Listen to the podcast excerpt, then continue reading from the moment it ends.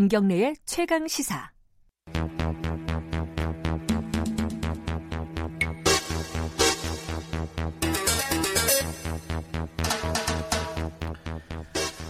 네, 김경래 최강 시사 3부 시작합니다. 사건의 이면을 들여다보는 추적 20분.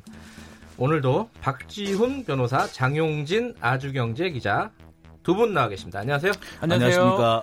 지난주에는 저 대신에 어, 박지원 의원과 네. 함께 네. 이 추적 20분을 진행하셨죠. 사건 얘기를 했는데도 예. 결국 정치로 자꾸 연결을 네. 하더라고요. 결국에 그래가지고 혹시 네. 뭐 민주평화당에서 저 공천, 공천 주시느냐 뭐. 이런 얘기까지 갔습니다. 예. 기승전 정치였군요. 정치, 예. 예. 그, 어, 이 추적 20분인데 사실 20분이 채 안 됩니다. 그래서 네. 사실 가- 이 여러 가지 서- 사설을 좀 빼야 되는데 사설을 자꾸 하고 싶어서 이게 큰일입니다. 자, 오늘 본격적인 주제로 들어갈게요. 바로 그, 이좀 안타까운 소식입니다. 네. 지금 충북 청주에서요. 지적 장애를 가진 중학생, 여중생이죠. 네. 지금 14살. 실종된 상태죠. 예, 14살이라고 하니까 우리나라 나이로 한 15살이니까 중학교 2학년, 2학년. 정도 보시면 될것 예. 같아요. 이제 장 기자께서 먼저 좀 설명을 예. 좀 해주세요 사건을. 지난 23일 오전에 이 가족과 함께 숲 체험을 나갔다고 합니다. 네. 그런데 이 갑자기 아, 벌레가 너무 많아서 나는 일찍 내려가야겠다. 먼저 내려가겠다라고 해서 어, 내려갔다고 그래요. 근데 당시 네. 부모는 이 등산로 입구에 있는 돗자리 펴져 있는 곳에 가서 기다리고 있어라라고 음, 했는데 네. 한 시간 정도 뒤에 이제 가족들이 내려와서 보니까 그때까지도 와 있지 않더라는 겁니다. 어, 실종 장소는 충북 청주시 가덕면 내암리 야산이라고 하는데요. 이 가족들 말로는 무심천 발원지 근처였다라고 얘기를 하고 있습니다. 잠깐만 23일이면은 오늘이 30일 아닙니까? 네, 벌써. 일주일이 8일째죠. 아유, 이게 꽤 많이 지났어요. 지금 어떤 뭐 단서들이 좀 나오고 있었는데 어떻습니까? 사실 이제 최근에는 뭐 우리 CCTV라든지 뭐 네. 블랙박스라든지 이런 것들이 많이 발달해 있기 때문에 실종이나 범죄 이런 것들을 금방 파악을 한- 해냅니다. 그렇죠. 경찰이 투입이 예. 된다면.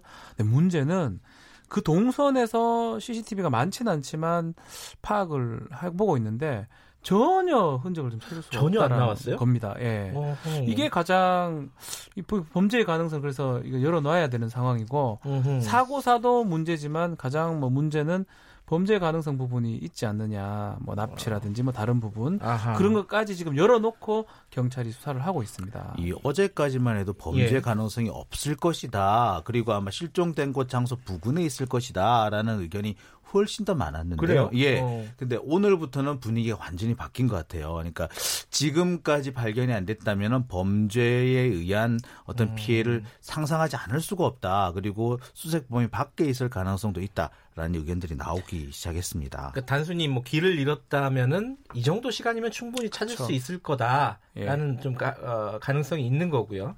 어, 그래서 지금으로 봐서는 범죄의 가능성도 좀 열어둬야 되는 예, 상황이다. 여러 가지 가능성을 놓고 지금 예. 어, 수색을 해야 되지 않을까 싶습니다. 그몇 가지 이게 이제 누구의 잘잘못을 따지는 게 아니라 사건에서 어, 상식적으로 생각할 때 이해 안 되는 부분들이 몇 가지가 있습니다. 하나하나 좀 짚어볼게요. 그 중에 하나가 아까 이제 장 기자께서 이 네. 사건 설명하면서 저 아이가 그 아이 이름이 지금 이제 실종된 아이를 찾으니까 조은누리. 조은누리 양이죠. 예. 공개가 됐죠. 예. 저 그 혼자 산에서 내려가겠다 벌레가 많아서. 네. 그랬을 때 이제 물론 이게 지적 장애라는 게 굉장히 이제 편차가 크지 않습니까? 그렇죠. 굉장히 예. 낮은 수준도 있고 굉장히 심각한 수준도 있는데 아마 심각한 수준은 아니었던 것 같아요. 그렇죠. 네. 근데 이제 그래도 혼자 내려갔다는 거잖아요. 그러니까 이 상황을 어, 떻게 봐야 될까? 일단 이 부분도 경찰이 좀 보고 있을 것 같아요. 일단 지적 장애가 있다고 하지만 지적 장애가 뭐, 뭐 지금 2급이라고 합니다만 제가 듣기로는 이제 2급 정도면 사실은 이렇게 그 학습이 불가능해요. 학교에서 아. 교육이 불가능할 정도인데 지금 이 아이 친구 는 학교에서 정상적으로 이렇게 학습도 하고 있고 음흠. 외관상 전혀 어떤 그런 차이가 없다고 합니다. 이 정도로 볼 때 상당히 좀 나름의 능력이 있는 친구로 보이고 네. 또 아마 집 주변이니까 지리감도 있었던 것으로 보여요. 네, 그러니까 네. 부모님 말씀을 보면은 아이가 장애가 있긴 하지만 집을 찾아오는 능력이라든지 또는 뭐그 주변을 찾는 이런 능력은 그렇게 나쁘지 않았다고 하고 있고요. 네. 그리고 어 그래서 그렇게 길이 복잡한 것도 아니거나 아니고 뭐 이렇게 옆에 주변에 위험한 곳이 곳이 아니었기 때문에 음흠. 충분히 그 정도는 내려갈 수 있으리라고 판단을 했다고 합니다. 네. 그리고 어, 많은 뭐 지적 장애가 있다고 합니다만 대체로 보면 이렇게 일상생활이 불가능할 정도의 지적 장애가 상당히 드물거든요. 네. 그러니까 아마 일상생활이 가능한 수준이 아니었나 음. 싶습니다. 그런데 이게 이런 사건이 나면 항상 그 얘기부터 시작이 되잖아요. 네. 혹시 혹시 신고가 들어갔을 때 음. 경찰이 조금 나태하게 그렇죠. 그렇게 대응하지 않았나 초동 수사가 문제가 있지 않았나 이 부분은 어떻게 지금 그 나오고 얘기를 있습니까? 하지 않을 수가 없을 것 같아요. 그래요? 아마 어. 지적 장애가 있다 하고 하산 방향을 이렇게 지정해서 신고를 했을 것 같아요. 그러다 보니까 그쪽 루트만 경찰이 막 조사를 하거나 수색을 했을 가능성이 있습니다. 음흠. 혹시나 거기 방향이 아닌 다른 방향으로 하산했거나 다른 쪽으로 이제 갔다면 사실은 처음부터 영 다른 방향으로 조사했을 가능성도 배제할 수 없거든요. 네. 뭐 이걸 뭐 경찰의 잘못이라고 하긴 어려운데 네. 일단 지적 장애가 약간 있고 또 예. 부모님, 어머님 말씀에 따르면 그쪽으로 갔을 것이라고 하다 보니까 거기에 초점을 맞췄고 또 사실상 산이기 때문에 수색범위 상당히 넓습니다. 네. 그렇게 하다 보니까 시간이 이렇게 많이 끌어진 이유 중에 하나는 저- 초반에 범위를 잘못 잡았을 가능성이 아주 큽니다. 아하 그래요. 제가 지금 또 이렇게 살펴봤는데 이제 예. 지도를 보니까 이 충북 청주시 가덕면 내암리 주변의 야산이 상당히 좀 넓은 넓어요. 편이에요. 아 넓은 편이기 때문에 경우에 따라서는 방향을 잘못 잡았을 경우에 전혀 다른 곳으로 갈 수도 있겠더라고요. 음. 그리고 그렇게 됐을 경우에는 또 도로가 발달했기 때문에 그러니까 사실 그 우리나라가 그 우리는 잘 모릅니다만 사실 비슷비슷하다 그래요. 외국사람들에서 보면은 그 동네가 그 동네 같다 그래요. 뭐 그렇겠죠. 예. 예. 예. 그러다 보니까 지리감이 아무리 있다고 하더라도 아 여기가 우리 동네랑 비슷한데 하다 보면 헤맬 수가 있죠. 그래서 아마 그랬을 가능성까지 염두에 두고 수색 범위를 좀 초반에 넓혔으면은 좋았을 텐데 더군다나 일주일까지 됐다면 네. 한 3, 4일 정도부터는 좀 더 이렇게 그 확대를 해서 수색하는 게 좋지 않았을까 이런 좀 아쉬움은 좀 있어요.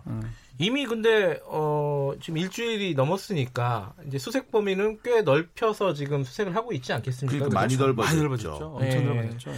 근데 지금 여름이라서요. 완전히 한여름이라서 그렇죠. 이게 또 물론 겨울이면 더 위험하겠죠. 당연히 그렇죠. 날씨가 네. 추우니까. 근데, 근데 여름이라서 이게 숲이 우거져 있잖아요. 그 부분이 조금 수색에 힘들지 않을까라는 생각도 들어요. 장단점이 있는 것 같아요. 여름이라서 겨울보다는 생존의 여건은 좀 좋다고 볼 수 있는데 네. 최근에 폭우가 또 계속 쏟아졌고요. 장마 아, 때문에 그렇군요. 예. 그런 것도 있고 또 어쩌면 더 발견하기 어려운 게 수풀 같은 게 있는, 있는 것 때문에 그런 거거든요. 네. 그래서 여름이기 때문에 장점 단점을 이미 공존하고 있는 상황인데 이제 문제는 이 시간이 지금 7일이라는 게 아마 좀 골든 타임에 해당할 것 같습니다. 음. 만약에 뭐 부상을 입은 상황이라 그러면 이제 먹지 못하는 시간이 꽤 길어지면 문제가 될 수 있으니까 네.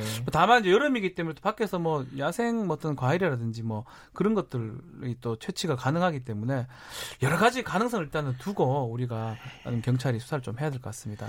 이제 지금까지 얘기한 건 이제 숲 속에서 실종이 그러니까 길을 잃어버린 상황을 그렇죠. 가정한 건데 만약에 범죄라면은 뭐 납치 같은 그런 뭐 범죄라면은 유괴라든지 예, 네. 요게.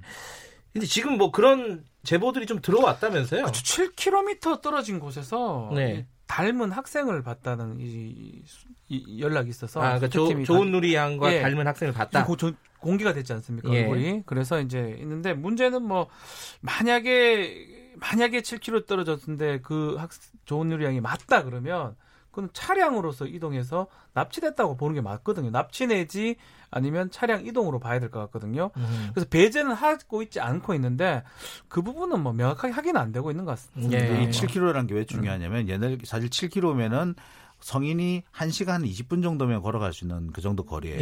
예. 예, 그러니까 사실 먼 거리는 아닌데 문제는 이 정도 거- 이동할 수 있는 자리라면은 우리나라에서는 CCTV에 포착이 안될다 수가. 없습니다. 아. 그런데 7km를 떨어진 곳에 갔는데 CCTV에 포착되지 않았다면 차량으로 이동했을 가능성이 엄청나게 높아지는 거죠. 음. 그렇다면 누군가에 의해서 납치가 됐다거나 유괴가 됐다거나 아니면 아주 좋게 생각한다면 누군가 좋은 호의에- 사람이 호의로. 호의를 베풀었는데 음흠. 엉뚱한 곳에 데려다 둔 경우일 수도 있죠. 아, 이게 그러니까 CCTV 7km라면은 CCTV에 반드시 걸어갔다면은 잡힌다. 그렇죠. 무조건 잡힌다. 나올 수밖에 아, 없습니다. 요게 중요한 대목이군요. 어찌됐든 근데 그 7km 떨어진 지역에서 봤다는 학생이 이 좋은 누리 양인지는 아직 확인이 된 아직 건 아니고요. 확인을 하고 있어요. 지금 네. 탐색 팀을 지금 보냈는데 음, 아직까지 뭐 확인이 된 건 아니고 차라리 뭐 이게 맞다면 오히려 뭐 호의적인 동성이었다 이러면 가장 좋은 상황인데 음. 아직 그 부분은 확인을 못 하고 있습니다.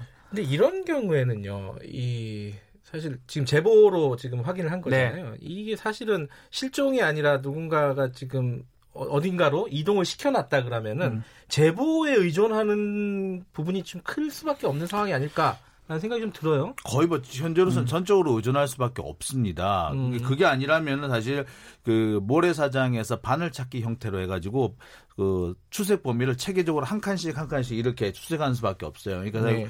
그 특전사 투입이 얘기가 되고 있는데 사실 투- 이렇게 할 때 수색을 어떻게 하느냐면은 큰 도로를 중심으로 해가지고 이렇게 네모 사각형 형태를 범위 수색 범위를 정한 다음에 그 안에서 다시 이렇게 그 도로를 중심으로 해서 그 격자의 모양으로 만들어요. 그래서 네. 한 칸씩 한 칸씩 수색에 나가야 되는데 엄청나게 시간과 많은 장비가 들어가죠. 인력이 들어가죠. 음흠. 그렇기 때문에 이것을 줄일 수 있는 방법은 현재로서는 그 제보 그리고 신고 이런 것밖에 없지 않겠나 싶습니다. 사실 산에서 뭐 아무리 특전사라고 하더라도 수색에는 한계가 있는 거거든요. 네네.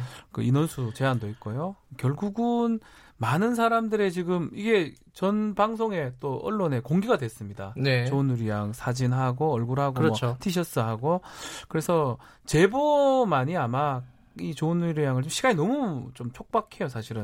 음. 7, 8일째가 골든 타임이라고 할 수 있는 시간이기 때문에 제보만이 이 찾을 수 있는 뭐 아주 유일한 아니면 아주 강력한 방법이 아닌가 생각이 듭니다. 한 가지 뭐 뭐 좀 희망적인 생각을 가진다면 이런 네. 것은 있을 수 있습니다. 이제 사실 좋은 누리 양이 뭐 우리가 지적 장애한테 너무 집중을 해서 그렇지 사실은 사춘기의 여중생이거든요. 네. 다양한 호기심이라든지 하고 싶은 게 많을 수가 있어요. 아하. 그러니까 이제 정말 벌레가 많아서 라기보다 정말 자기가 하고 싶은 뭔가 있어가지고 잠시 엄마로부터 떨어지고 싶었는데 음흠. 그러다가 길을 잃었을 가능성이 있다면 있거든요. 네. 만약 그렇다면은 이 친구가 산 속에 있는 게 아니라 어딘가에 이제 시, 시가지 안에 있을 가능성이 있습니다. 음흠. 그렇다면은 의외로 아직까지 생존했을 가능성이 높고요. 그렇다면은 수색 범위를 조금 바꿔서 그리고 조금 그 생각을 좀 바꿔서 좀 수색을 해보면 어떨까 하는 생각도 듭니다. 보통 요 정도 나이 된 학생들 그 같은 경우에는 헤- 휴대폰을 갖고 다니지 않습니까? 그죠? 휴대폰이 있는 게 일반적이죠. 그죠. 아마 휴대폰이 없거나 예. 막 꺼졌거나 그래서 휴대폰 얘기가 전혀 없거든요. 그, 그, 예, 그 부분도 좀 답답한 예, 부분이네요. 그래서 거기서 뭐 네. 더 조사를 못 합니다. 사실 음. 일반적인 휴대폰 위치 추적을 하면 금방 그렇죠. 또 찾을 수가 있는데 그게 네. 지금 못 하는 게 안타까운 부분입니다. 어쨌든 이게 제보의 상당 부분 의존할 수밖에 없는 상황이기 때문에 그 청취자 여러분들도 네. 특히 이제 청, 청주 상당 그쪽에 네, 그쪽에 사시는 분들은 어, 인터넷으로 얼굴을 좀 확인하셔서 네. 한번 좀 유심히 주의를 한번 보시는 게 음. 어, 도움을 줄 수 있는 방법이 아닐까라는 생각이 듭니다. 근데 청주 그러면요 이게 이제 이 사건하고는 다른 사건이지만은 미제 사건이 한 번 있었습니다. 네. 그때 네. 그때 여고생이었어요. 여중생이 맞아요. 아니라 그때 예. 맞죠? 네. 그게 2014년 1월 달에 청주시 용암동에 사는 이다현 양이 예. 갑자기 실종된 사건이 있었는데요. 친구를 만나기 위해서 외출을 나가겠다라고 했는데 네. 그 뒤로 갑자기 사라졌습니다. 음. 어, 가족들이 신고를 해서 경찰이 수색을 나섰는데 CCTV가 확인된 게 있어요. 근데 친구를 만나러 간다라고 했는데 사실은 그 전에 취업 준비를 하기 위해서 그, 이 고시원에 잠시 기거를 했었던 모양이에요. 음. 근데 그 고시원으로 갔던 그런 기록이 나왔다고 합니다.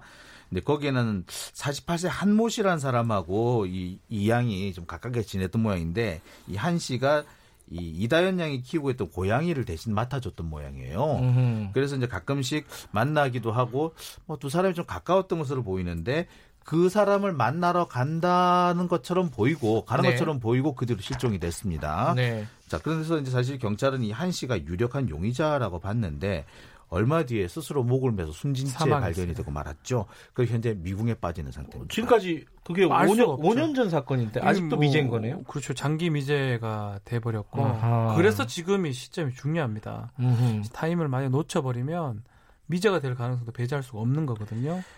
그래요. 지금 좀 수사력을 모든 것을 그 좀 투입을 해야 될것 어제 같습니다. 좀 확인을 해보니까 청주라 이제 충북 지역에서 지난 3년 동안 네. 이 실종된 그 중고등학생, 그러니까 청소년들 실종자 수가 18명이라고 아유, 그래요? 예, 예. 그러니까 음흠. 이 정도로 볼 때 사실 어 시간이 길어지면 길어질수록 찾을 수 있는 확률이 떨어지니까 좀 더 적극적으로 움직일 필요가 있을 것 알겠습니다. 같습니다. 이게 지금 누가 잘했고 잘못했고를 따지는 게 중요한 게 아니라 네. 아이를 찾는 게 가장. 급선무다. 네. 그 생각이 그렇죠. 드네요. 자 오늘 말씀 여기까지만 듣죠. 고맙습니다. 네, 감사합니다. 고맙습니다. 박지훈 변호사, 장용진 아주경제 기자였습니다. 김경래 최강 시사 듣고 계신 지금 시각은 8시 45분입니다.